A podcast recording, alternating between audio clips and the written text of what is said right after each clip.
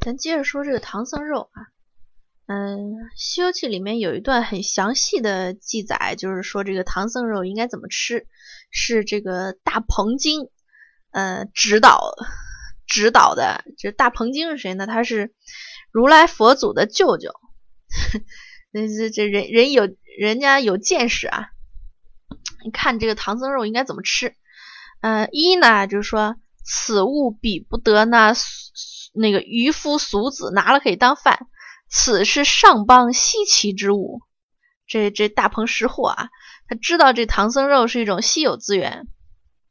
二呢说不许下了唐僧，唐僧禁不得恐吓，这个一下这肉就酸了，不中吃了。这说明大鹏啊，他不光知道这唐僧肉可以延年益寿，还可以还知道这个唐僧肉在什么情况下失效。这三呢，须待天阴闲暇之时。哎，这大鹏还知道具体的吃法，得等到阴天，哎，这闲闲暇的时候，这心情愉快放松的时候，没有外界打扰的时候吃才行。嗯，四呢说吃唐僧是要蒸了吃的。前面都说了啊，就是这这些神仙妖怪这吃人这常事儿，你不管什么蒸煮、蒸煮、烹炸，怎么吃都行。但是说吃唐僧肉的时候，却说明确说是要蒸了吃的。这吃唐僧呢，要蒸整个活人。呃，他们平常你平你像咱平常吃猪肉也一样啊，你都是先先给刮了肉再吃，那么切成一块一块的。但是吃唐僧肉的时候。不杀不刮，要把唐僧整个活人放在那个蒸笼里面蒸熟，然后还有就是说拿它出来整治精洁，细吹细打的方可吃。就细吹细打的吃，就是说吃的时候得慢慢吃，不能狼吞虎咽的。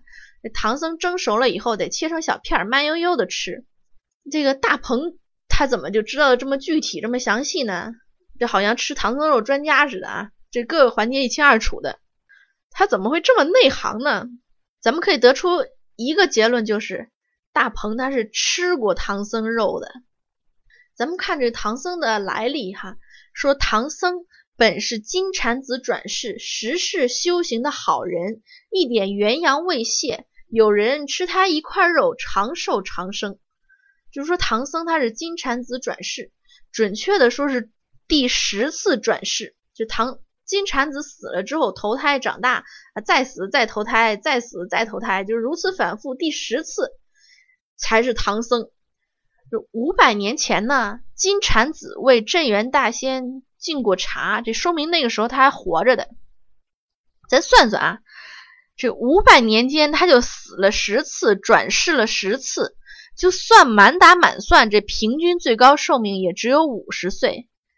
咱再看这个第十六回偷袈裟的长老，这跟那个黑熊精学了点儿呃小法术，就活了两百七十岁。但是金蝉子是跟着跟着如来佛修行的弟子，一个活了五，就是活五百多岁，应该是很容易的事。他怎么就那么短寿呢？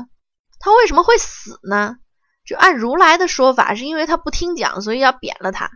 但是。不听讲就该死罪嘛？这金蝉子死了之后转世投胎重新为人，怎么又死了？这还一次一次，呃，死死的都都都是不长寿啊！这为什么呢？就因为他不听讲吗？这不听讲，这个死罪就算了，还还还死了十次啊！这事儿说不通。究竟这个原因是什么呢？咱们呃之前上一回说了啊，就是这个天上啊就不给蟠桃。嗯，玉皇大帝这个耍赖，把说蟠桃都没了，然后佛派呢，地上这个佛派面临了灭门之灾啊。金蝉子于危难之际舍身取义啊，他把自己身身体贡献出来啊，在一个阴天的时候被他们蒸熟了，大家放松心情，然后那个心情愉悦，一人吃他一块肉，得以延寿。从此这个佛派挺过危机，度过危难。那个雷音寺里面经常聚集在如来佛身边的有四大菩萨、八金刚、五百罗汉、三千业帝，呃，众比丘僧、比丘尼，还有那个优婆塞、优婆夷啊。这个出家的男人就是叫比丘僧，出家女人叫比丘尼。在家修行的男居士叫优婆塞，就是女女的叫优婆夷。这个这些很明显都不是有正果的人啊，尤其是那个呃优婆塞、优婆夷那都是业余选手，抽空来听讲的。这个所以吃吃金蝉子没有他们的份儿。那四四菩萨。还包括他们坐骑啊、秘书啊什么的，这个八金刚、五百罗汉、三千业帝，这都是有编制的神仙。再加上雷音寺以外，这个像弥勒佛啊什么其他的佛呀，大概有四千左右，他们都是要吃糖那个金蝉子延寿的。这问题就是金蝉子他只有一个人，这不够这四千多人分呢。那这些人从上一次蟠桃会算起吧，这已经快三百六十年了。离这五百年大限还有一百四十年就要过期作废了，那怎么办呢？办法还是有的，就是分十批吃，每批四百人，一个人吃它一块肉，一块肉按一两算嘛，就总共才四十斤，这个这回绝对够吃了啊！就按一一两半算，就六十斤，这也够了。就吃完之后，金蝉子就再转世，长到十三岁半以前。再给下一波这四百人吃，如此转世，那个给大家吃上十次，就正好赶在赶在这个一百四十年之内，供这个四千人吃个吃个遍儿。怎么叫一点元阳未泄呢？就你能保证他不跟女人好吗？呃，你就算你保证他不跟女人好，你能保证他到了发育期这个没有这个梦遗吗？就只要只要你这个。呃，梦遗这个元阳就泄了。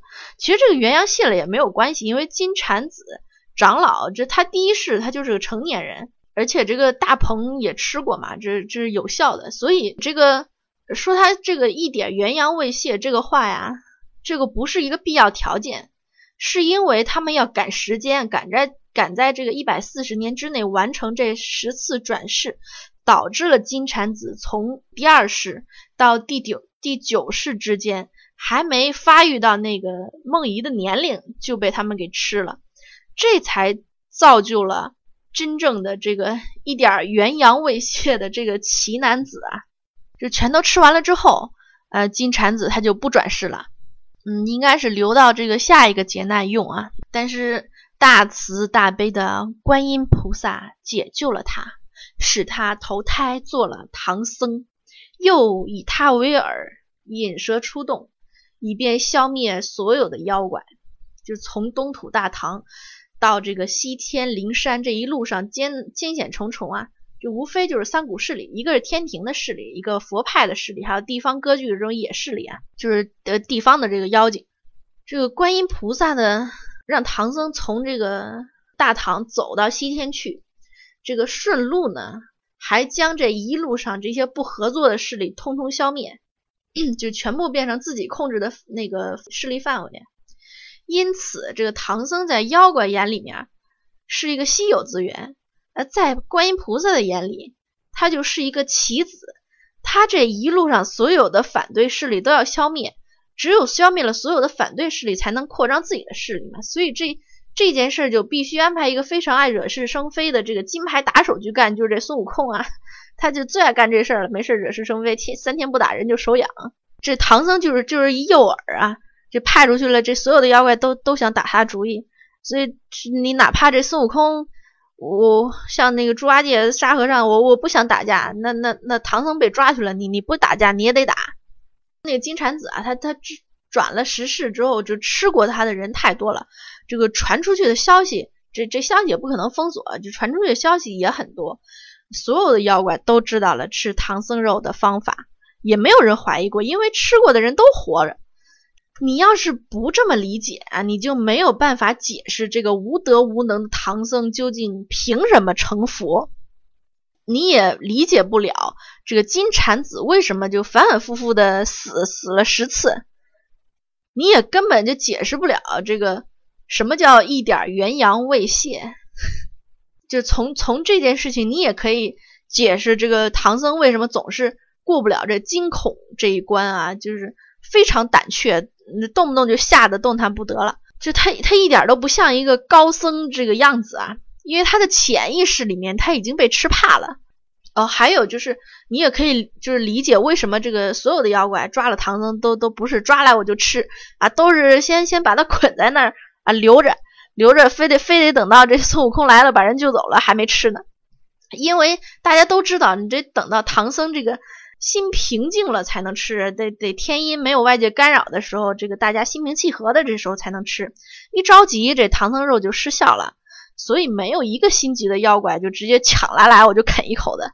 还有就是这个呃，你经常会听到这句说有人吃他一块肉怎么怎么样？妖精吃人都是狼吞虎咽的，就所以干嘛这个强调说有人吃他一块肉？因为你只能吃着那一块肉，就不管是哪儿来的这妖精啊，有没有来往，他们知道的信息都是一样的，就是有人吃他一块肉，延寿长生。这实际上这句话的意思是说，曾经有人吃过他一块肉，延寿长生了。只有这一种解释啊，就是贯穿这个《西游记》，就这样去理解这个这个唐僧肉这个来源，你才能就是解解破这个所有的谜团啊。